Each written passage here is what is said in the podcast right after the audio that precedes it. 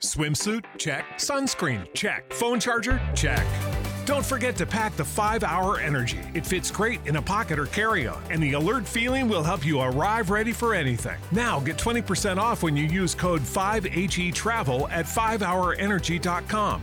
Expires April 30th. One time use only, not valid with other discounts. Remember, visit 5hourenergy.com and use code 5HE Travel to save 20%. You're listening to the Archaeology Podcast Network.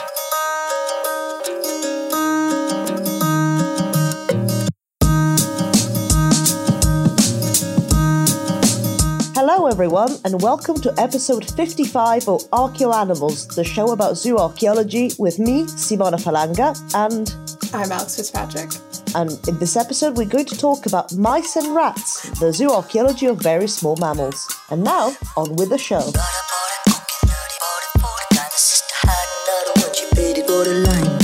Hi again, everyone. On today's episode, we're looking at yet another group of terrifying animals for zoo archaeologists that are just looking to have a nice and easy time doing an animal bone report.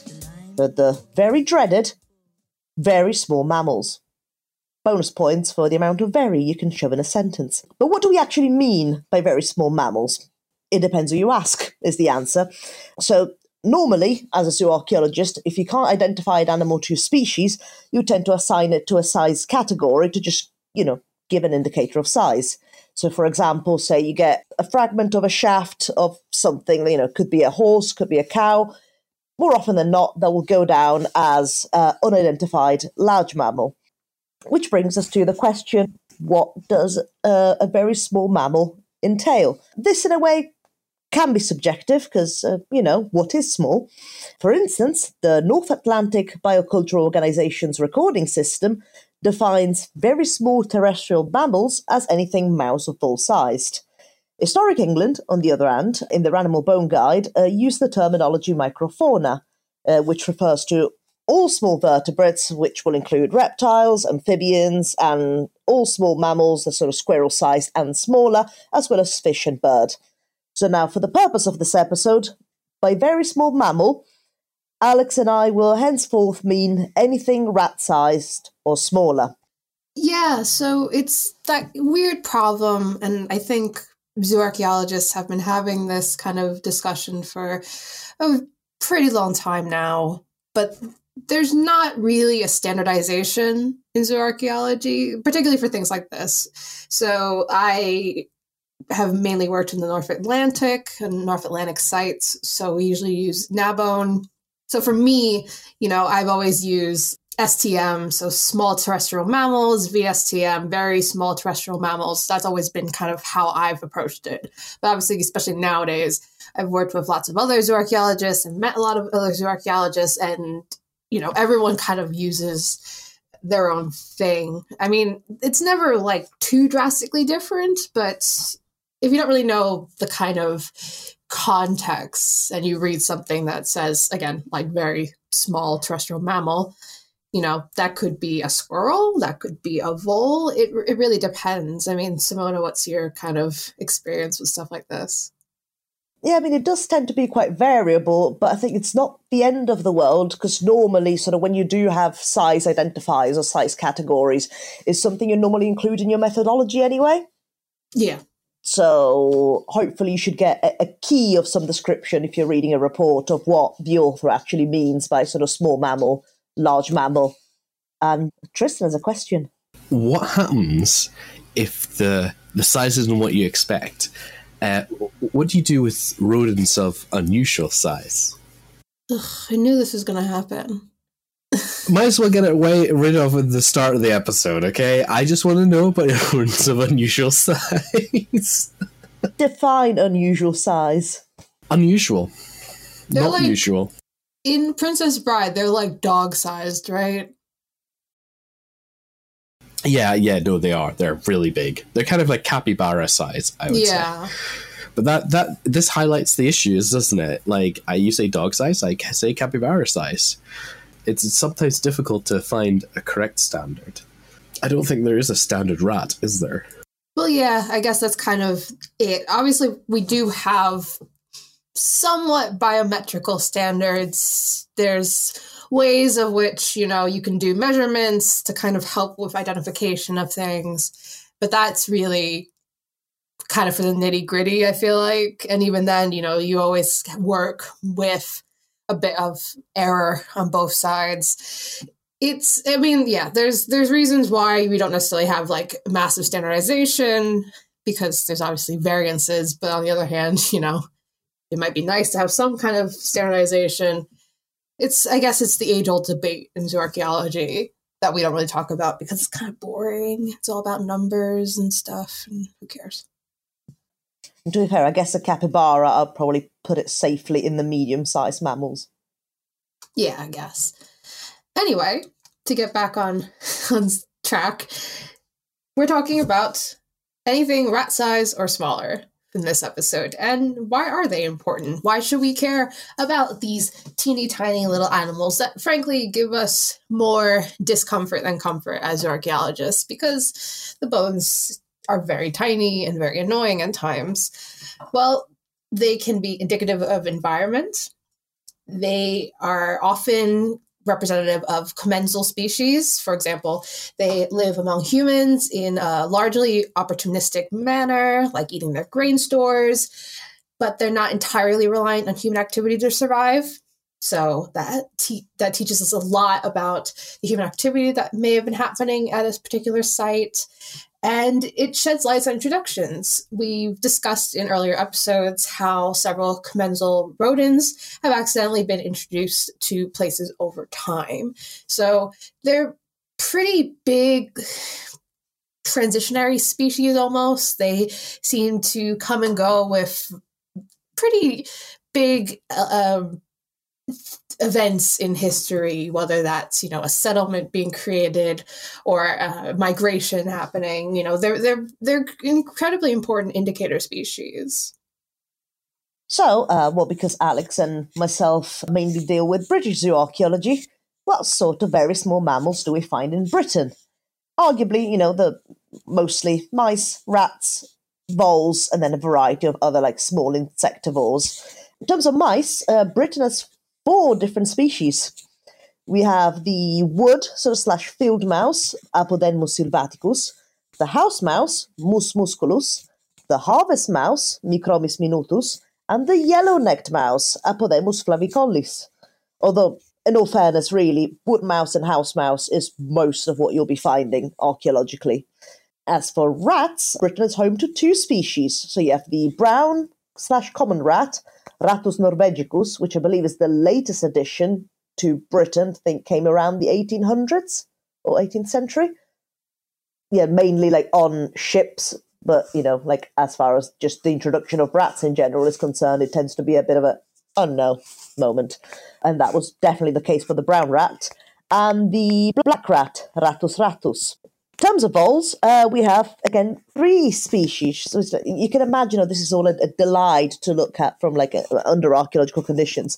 The native species of vole are the bank vole, Myodes glareolus, the field vole, Microtus agrestis, and the water vole, Arvicola amphibius. I wonder why it's called that. And of course, it's not just about the mice, the rats, and the voles. There are other small insectivore, aka insect eating mammals, like shrews, of which there are three native to mainland Britain. So you have the common shrew, Sorex araneus, the pygmy shrew, Sorex minutus, and the water shrew, Neomys fodiens.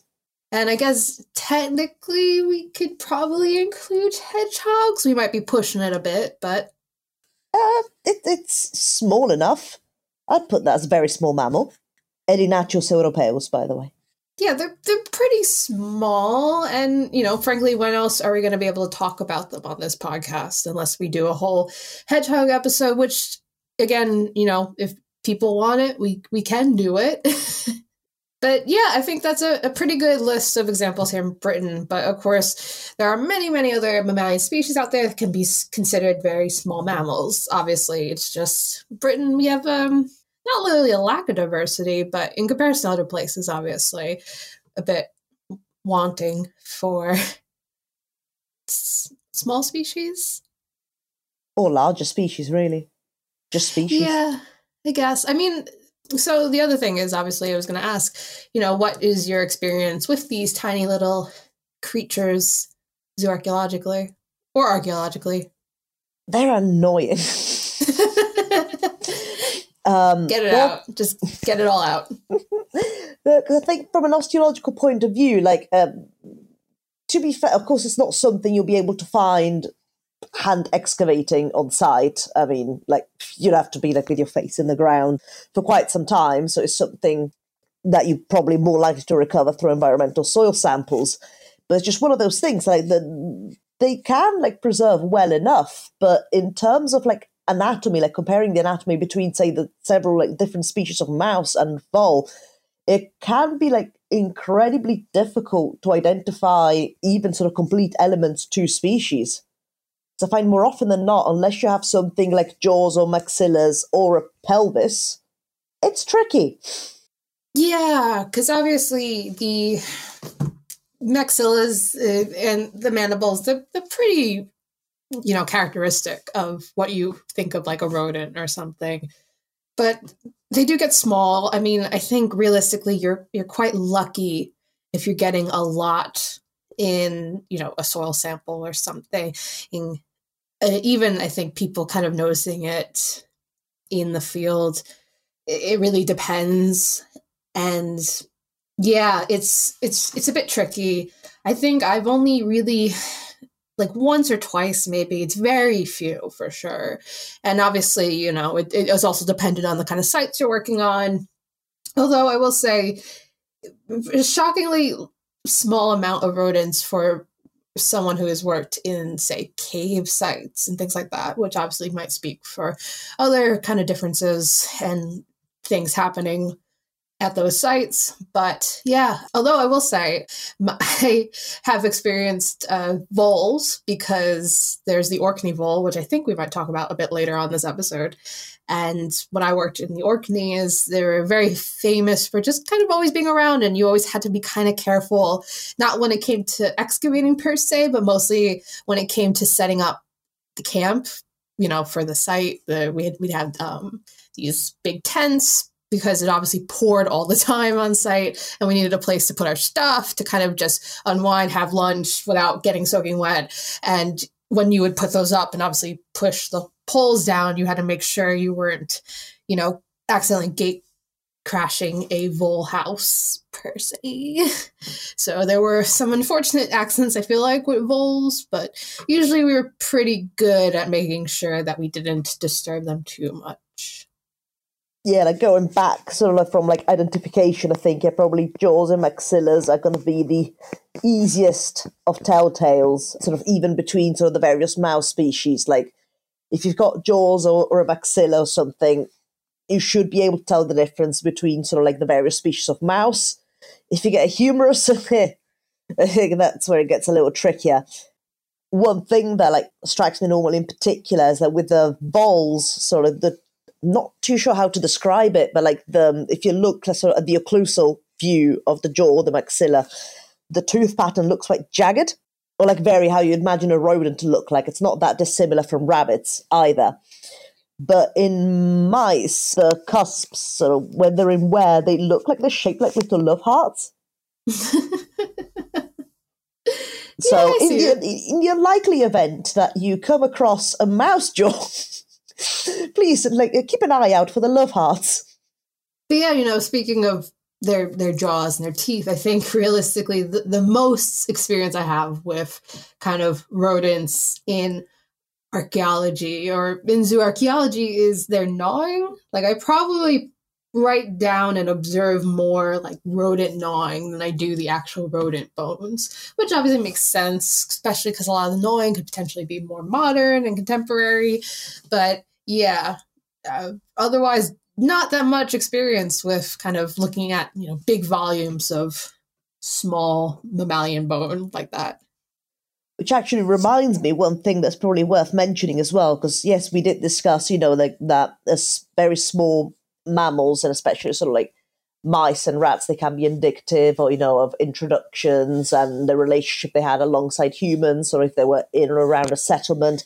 But of course, what I forgot to mention is that that it's all provided they're not intrusive. Because as you'd expect, mice and rats like to burrow. So you do get uh, rodent remains, and indeed the holes that they've left behind, basically trashing through archaeology. And the rodent remains are probably not that old at all. They just ended up in your ditch. So there's that, just to make it fun. So yeah, you know, what a wonderful, fun time rodents are in archaeology. And we'll take a quick break and when we come back, we will talk a bit more about very small mammals, not just in Britain, but around the world. As humans, we're naturally driven by the search for better. But when it comes to hiring, the best way to search for a candidate isn't to search at all. Don't search, match with Indeed. When I was looking to hire someone, it was so slow and overwhelming. I wish I had used Indeed. If you need to hire, you need Indeed. Indeed is your matching and hiring platform with over 350 million global monthly visitors, according to Indeed data, and a matching engine that helps you find quality candidates fast. Ditch the busy work. Use Indeed for scheduling, screening, and messaging so you can connect with candidates faster. And Indeed doesn't just help you hire faster. 93% of employers agree Indeed delivers the highest quality matches compared to other job sites, according to a recent Indeed survey. And listeners of this show will get a $75 sponsored job credit to get your jobs more visibility at Indeed.com slash podcast. That's Indeed.com slash podcast. Terms and conditions apply. Swimsuit? Check. Sunscreen? Check. Phone charger? Check. Don't forget to pack the 5 Hour Energy. It fits great in a pocket or carry on, and the alert feeling will help you arrive ready for anything. Now get 20% off when you use code 5HE Travel at 5hourenergy.com. Expires April 30th. One time use only, not valid with other discounts. Remember, visit 5hourenergy.com and use code 5HE Travel to save 20%. And we are back on episode 55 of Archaeoanimals on the zooarchaeology of very small mammals. In the first part, we've discussed of what a very small mammal entails, so I thought we'd take a look at some examples from around the world. And first on our list is the African pygmy mouse, Mus minutoides, which is one of the smallest rodent species in the world, and it's mainly found, well, in most parts of Africa, really, with so the exception of northern Africa and it is arguably the textbook definition of very small mammals, as adults usually only grow to about one to three inches long. Now, like many other micromammals, the African pygmy mouse is particularly valued amongst biologists and zooarchaeologists alike for their use in reconstructing paleoenvironments but these mice are also particularly useful for understanding the development and spread of pastoralism in Africa. It's um have you looked at a picture, Simona, of the African pygmy mouse? Because it is so cute. I, I don't want to. Oh, oh okay. Because I think I might have a, a cuteness overload and then we'll be unable to talk about any other species. You know what? That's fair but it's an interesting kind of case study of you know we talk a lot in previous episodes and we are talking about in this episode the kind of importance of these small very small sorry very small mammals for their kind of ability not really their ability but their characteristics that are associated with them that are utilized for a lot of other things in archaeology, you know, environmental reconstruction, things like that, that we talked about in the first part. But obviously, you know, they're still very important in modern day as well because of those very same characteristics. And I mean, I don't know if we've really talked about applied zooarchaeology in this show, but I think we might have an episode lined up at some point about it. But applied zooarchaeology is basically the, the concept of utilizing zooarchaeology, so past data of animal populations and our understanding of past species interactions and things like that, and applying it to more contemporary scientific kind of investigations. I think and... we have mentioned it on a fair few occasions. I think it was more as case studies, but how sort of the oh, ways yeah, in which yeah, zooarchaeology has been applied for conservation, but also I think we did some case studies or discussions with regards to sheep in Yes, particular right. and how it's been used so like for well sheep well not necessarily sheep husbandry but uh yeah sheep husbandry Yeah. today yeah Yeah, no, it's, it's it's coming back to me. It's been a while, folks. It's 55 episodes, but yeah, just as a refresher, then. So that's what applied archaeology is, and it's nice to kind of see the way those two interact. Moving on, we have the rice field rat.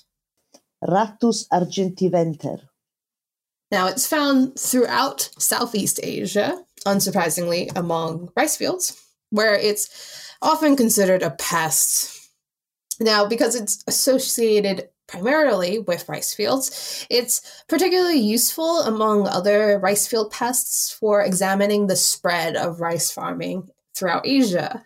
So, obviously, the more rice field rats you find at a site, the more likely it is that, hey, there may have been rice farming going on.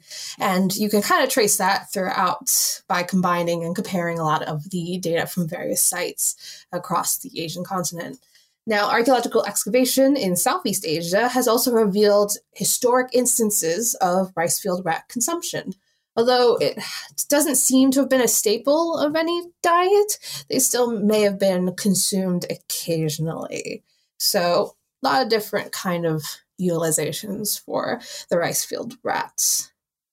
Um, next up, as promised, is the, the humble Orkney vole, Microtus arvalis orcadensis, which is, well, it, it's a vole, everyone, which lives in the Orkney Islands. More specifically, they're a population of the common vole, so Microtus arvalis. I guess because you have the orcadensis at the end, it would classify maybe as a, as a subspecies almost. I don't know whether they differ enough from the common have speciated. Well, they they kind of do because the thing about the Orkney vole is that it's ten percent larger than the common vole. Yeah, that's wild. Because something that you'd expect, you know, if you look like especially like in in the Pleistocene, you do tend to find this trend where sort of the microfauna tends to be a lot bigger on islands, and like and vice versa. But it's not. Well, it's probably not the same thing because it's not a change that you expect to happen in such a short amount of time. So I mean, the like the, the oldest Orkney vole remains uncovered were about four thousand six hundred years old. So, I mean, like archaeological research has suggested that the Orkney vole was introduced by humans sort of during the Neolithic, again, as a bit of a, a oh no moment. So, I wouldn't expect that much of a change to happen in such what it's is in the grand scheme of things, such a short amount of time. Yeah, it's so there's a there's a lot of things strange. So obviously they're ten percent larger than the common vole, and you know the common vole themselves are strangely absent in the rest of Britain. So you mean, the Orkney mole. no, I think it's the common vole. I thought was actually absent in most of Britain. Oh, well, the common, the, the common as in the field vole. No, you, you- Yeah, you yeah. do get vole. Eh, well, then I cannot read. Because just, yeah, the Orkney vole is probably just confined to the Orkney Islands and you don't really find them elsewhere. Yeah, yeah. It's very strange though. That's why I was so confused. It's very it's a very weird thing even without that. This is just me with the scrolls all over again, folks. That's okay. You've been replaced by um, the the the new to reptiles of Britain. True. Yes. This is this is true. Anyway, in addition, research comparing the Orkney vole from other common vole have also shown the way humans are able to influence and change species on a morphological and as well as a evolutionary level. So Orkney voles are even more different than the common vole brethren based in their dental characteristics. So as they spread across the the various northern isles they differ in their their tooth shape i believe it's very very nitty gritty type things that, frankly, if you're not looking for it, I think a lot of zooarchaeologists, especially people like me who kind of just do general zooarchaeology and kind of deal with a lot of different species, would definitely not pick up.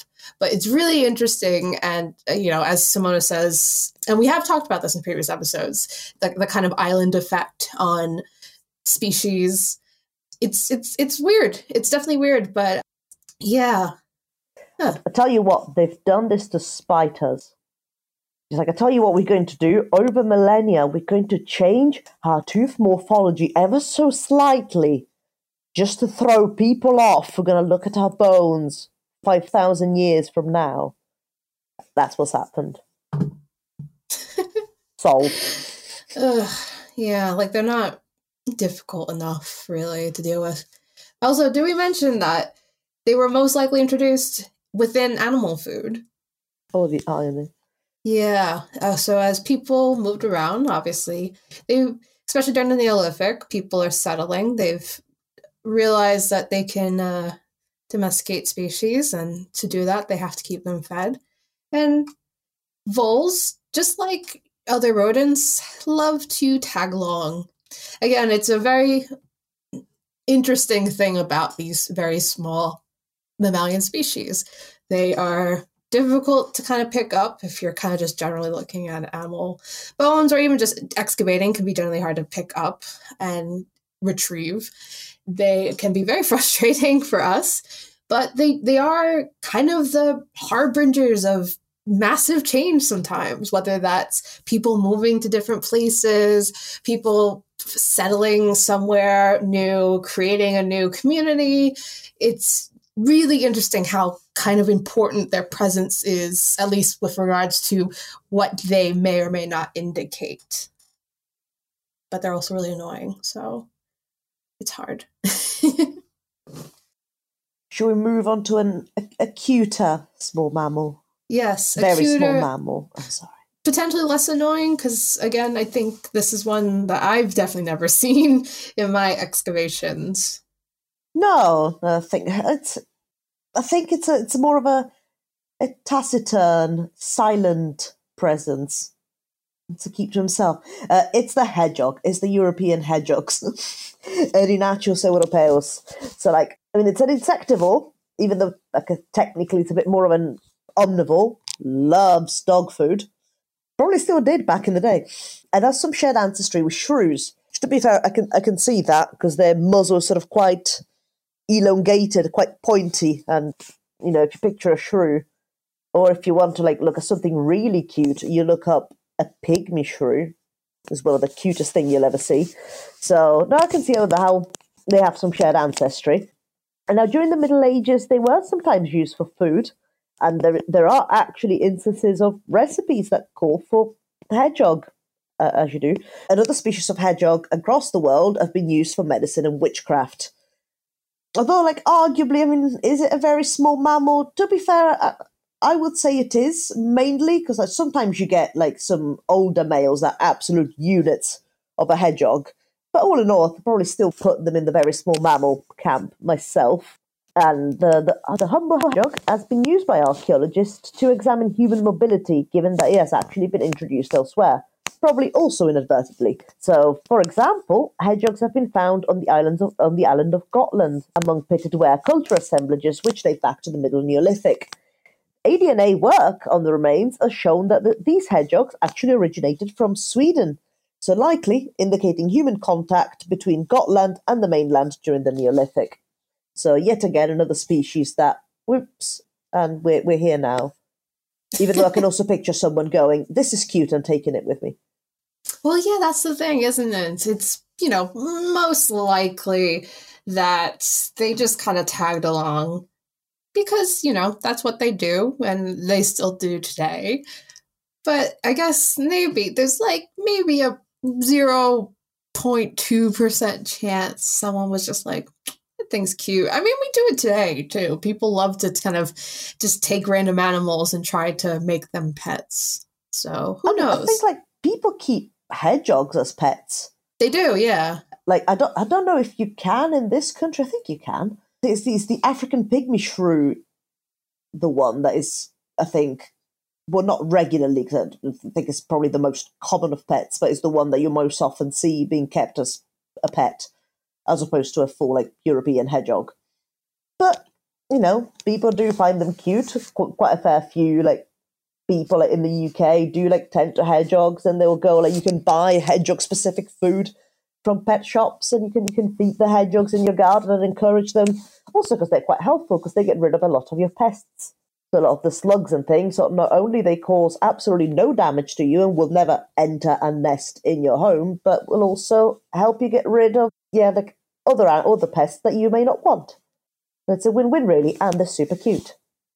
Yeah, and I feel like, and this is me kind of thinking uh, off the top of my head, I think there are some really cute hedgehog artifacts that you can look up and find. I think the Met, so the Metropolitan Museum of Art in New York, I believe they had some hedgehog shaped like amulets and stuff from Egypt. This is something I vaguely remember from my undergraduate.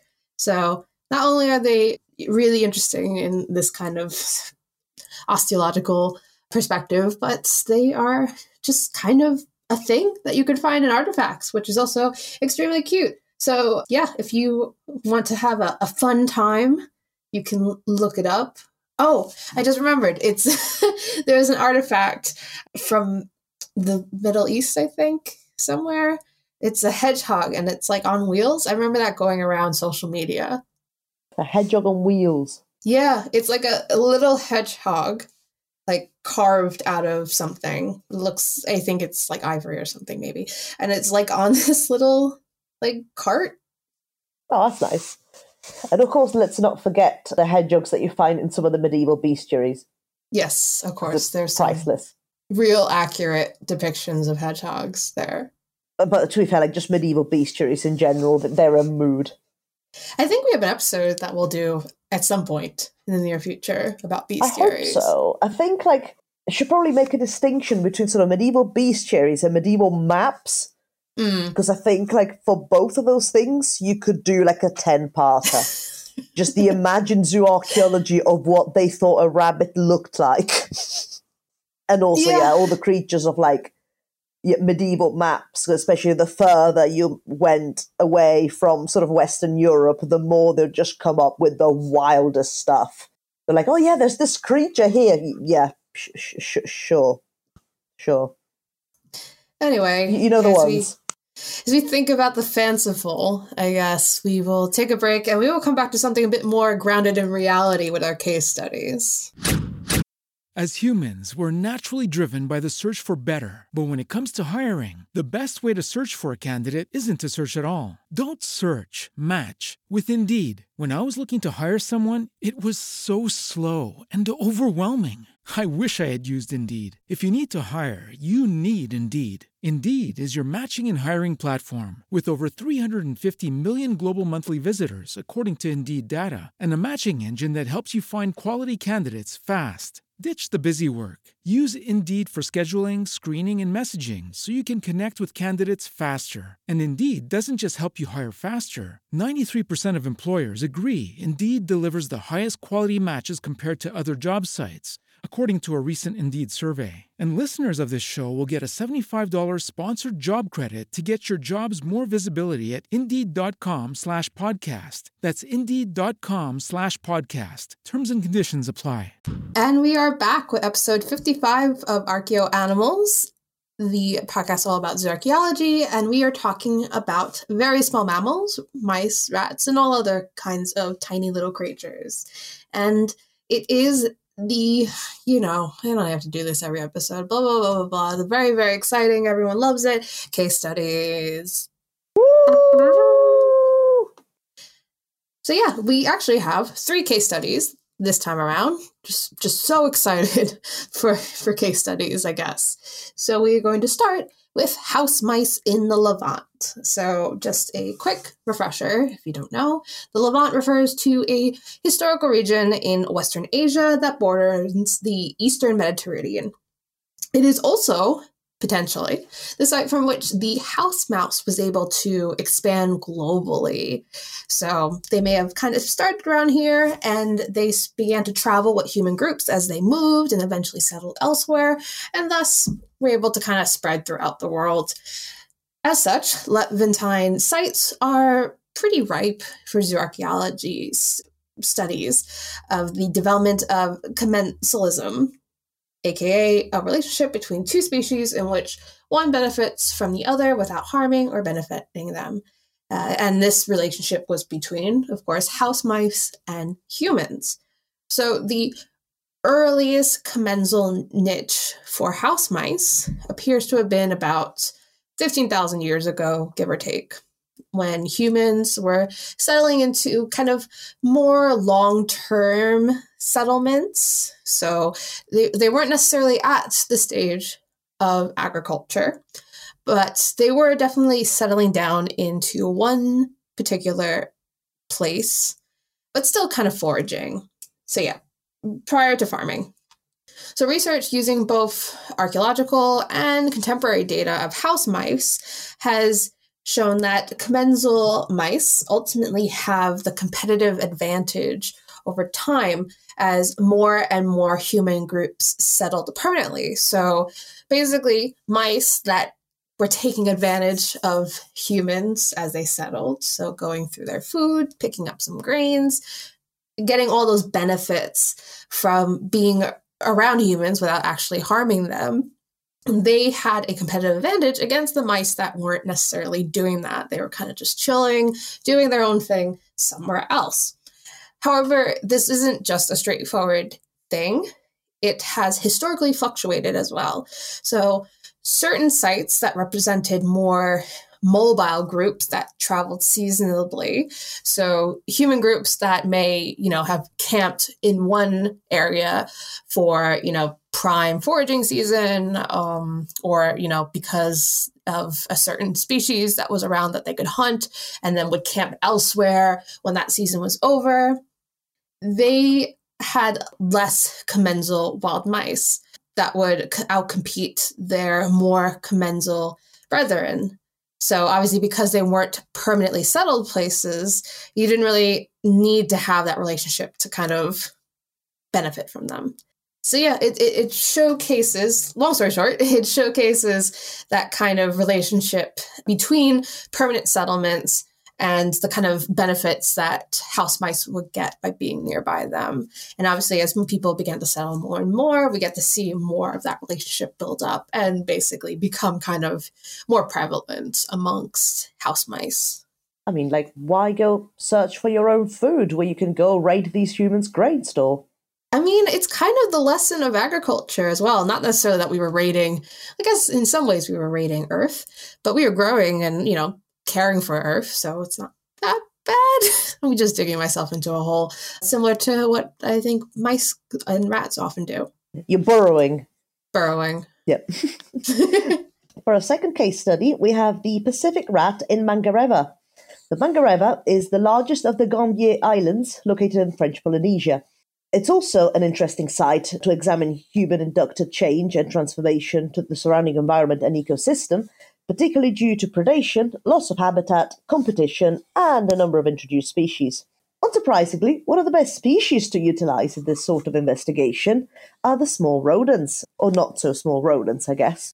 Like, in this case, the Pacific rat, Rattus exulans, also known as the Polynesian rat, the little rat, or the Kiore. Like the previously discussed house mouse, the Pacific rat has developed a commensal relationship with humans. But it is also a great example of an introduced species as well, because why, why would you introduce a rat voluntarily? Let, us face it. Um, well, the Pacific rat can't swim very far, m- meaning that its appearance on various islands is most likely due to human intervention. Intervention, in, whether this is intentional or otherwise, I mean, most likely the latter. So within various sites in Mangareva, the Pacific rat remains have been used in stable isotope analysis to understand the changes in the food webs of, in, of the island. Now, because the rat has such a limited range of mobility and is um, not terribly selective in what it eats, just a, big mood in itself, it makes a particularly good indicator of what is and isn't available for an omnivore species that will literally chomp on anything. This particular research indicated an overall trend of decreasing nitrogen values in the Pacific rat remains, which has been attributed to a decline in seabird population, as there's very little evidence for fishing or hunting marine mammals, which in itself is likely due to human activity as well. So, again, another very good example of how you can use sort of very small mammals and like rodents in this particular case to not only track, get an idea of what the environment was like, what sort of species and food sources were available, you can also learn more about sort of their interactions with humans, which also includes the very introduction of the species. So that's very yeah textbook example, really. Yeah, and I I, I believe we've actually talked about the Pacific rat in the past. Might Right? have done because I think, I think so. we probably mentioned it because we have. If people are interested, way, way, way back in the depths of our catalogue, we have an entire episode on introductions of alien species, where the rat would, as you presume, as you presume, feature prominently. For sure.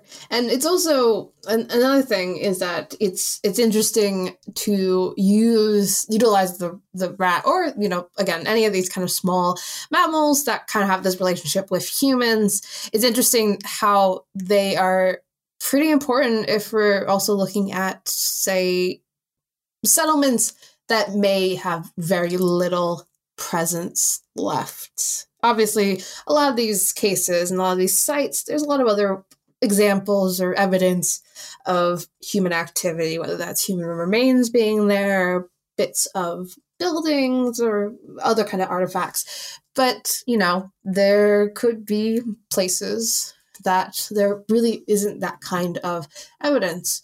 So there's some kind of utilization or potential for utilization there of if you have a high concentration of small rodents or things like that. Although, should also point out, and this is something we'll get into in our final case study. It's it's not just humans that seem to accidentally collect rodents and small mammals. There are some other creatures that may, you know, accumulate these kind of remains over time. And I guess that brings us to the deer mice and montane vole in Washington, USA. So this is a, a different sort of a, a case study. It's not an example of an archaeological site or anything. It's actually a contemporary experiment to judge the effectiveness of using small mammal remains as indicators for environmental change. So, zooarchaeologists collected owl pellets from 1999 to 2001 from an equipment shed in central Columbia County, Washington, USA. And just going to take a real quick sidebar. Simona, did you ever dissect owl pellets in school? No, no, uh, in no. Have you? Is is this an American thing? Yeah, 'cause just thinking like no, in general, like I've never dissected an owl pellet, or least of all in school, because we never did anything as practical as that. yeah, we um try I, can't, I can't remember what grade it was. But yeah, we uh, dissected owl pellets. We didn't do as much of the kind of stereotypical dissections that you see in like media, you know, the frog thing or things like that. We did dissect things. Most of them were kind of bits and pieces of animals. I think we did well, we did a worm, but we also did like a cow eye and like some other kind of organs. But we also did an owl pellet to kind of look at the bones and stuff. And I think that kind of helped me get into the place I am now when it comes to being a zooarchaeologist. So thanks a lot to my middle school science teachers, I guess. But yeah, anyway. So if you don't know, owls when they when they digest and let loose the the remains of their meal, they are in the form of owl pellets. If you break them apart, you can most often see bits and pieces of things that kind of went down the digestive tract. So a lot of times it can be bone, well not really down the digestive tract, but what they what's left over kind of. So yeah, could be bones, it could be hair, bits of feathers, all the kind of fun stuff of things that they eat. Anyway, so archaeologists would collect these owl pellets And during the time that they're collecting all these owl pellets, the nearby habitat went through a, a, very distinctive change. So it went from producing only wheat fields to producing both wheat and grass fields. So prior to this change, owl pellets indicated much more deer mice. Peromyscus maniculatus. Thank you. Uh, then montane vowel. Vowel, vole. Microtus montanus really creating new pronunciations, new realities. This is a real special episode. But yeah, so we had more deer mice than mountain vole. However, after this environmental change, so after the habitat nearby began to produce both wheat and grass fields, there was actually much more vole than mice observed in the owl pellets. So these observations reflect similar changes in rodents that we see kind of more generally in archaeology due to change in agricultural practices and vegetation changes. However, you know, there's also the chance that there are changes in predation behavior and prey availability that's happening at the same time. So overall, the zoo archaeologists have concluded that when you are using rodents as indicators of habitat change, you should probably add a couple other lines of evidence to solidify these interpretations. So, you know, it's a pretty strong indication, but what helps more is to have, you know, maybe a couple other evidence to back that up, which I think goes for basically any kind of interpretation you provide as an archaeologist. And this is something that has uh, unexpectedly also ruined my day in a way, because even though I'm well aware of owl pellets, it just, you know, like, you know, when the light bulb goes on and you see, and you have your ditch, and at the bottom of your ditch there's a collection of remains of various rodents. Well, is that indicative of settlement, or has an owl just ejected the rest of his meal into your ditch? Yeah. I mean, if it's not intrusive, then you know it's still like a two thousand year old owl pellet. Yay. I mean, they're not, you know, they're all dried up and they're not that bad to go through. I actually really enjoyed going, like, dissecting them as a child. Oh, no, like I've heard it's not too it's not too gross. No. But just thinking how, like, yeah, like maybe finding rodent remains in certain contexts, it's not necessarily indicative of settlement, it's just something completely extraneous to the settlement, and it's just an owl happens to have defecated near the settlement. So, yeah, that is, I guess, unless if, do you have anything else to add? Anything else you'd like to, to bring up about our small micro fauna? I think my last sentence was a very fitting ending to this. a very distinguished ending to a very fascinating topic, which is curse those owl pellets. They are ruining our archaeological interpretations. Thanks but for hey, nothing, I mean, owls. Yeah, I mean, at the end of the day, these a lot of our archaeological sites are ultimately part of nature. And that means we have to deal with all of that entails, whether that's working in the worst weather conditions you could possibly imagine, or dealing with people just, and by people, of course, I mean burrowing animals and regurgitating animals, kind of just wrecking all stratigraphy as much as possible. We can't just have a clean cut, kind of completely in context site, can we? Too much to ask for. Too easy. But yeah, I guess that wraps things up for this episode. As always, we are on Twitter at ArchaeoAnimals. Let us know what you think of these episodes. Let us know if you have any episode requests. We've actually got some recently, so that's exciting. And we will try and do our best to work with those requests. And, you know, it's great to know that people are listening. And if you are listening, feel free to leave us reviews and like our podcasts on the various podcasting apps. I don't know what the word is. Wherever you get your podcasts, wherever you will find us. Tell your friends about us. And yeah, I guess we will see you next time on ArchaeoAnimals. Bye.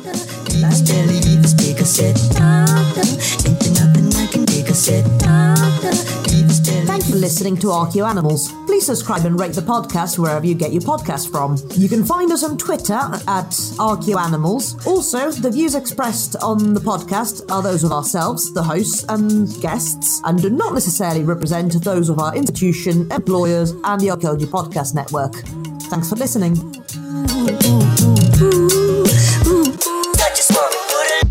This episode was produced by Chris Webster from his RV traveling the United States, Tristan Boyle in Scotland, DigTech LLC, Culturo Media, and the Archaeology Podcast Network, and was edited by Laura Johnson. This has been a presentation of the Archaeology Podcast Network. Visit us on the web for show notes and other podcasts at www.archpodnet.com. Contact us at chris at archaeologypodcastnetwork.com.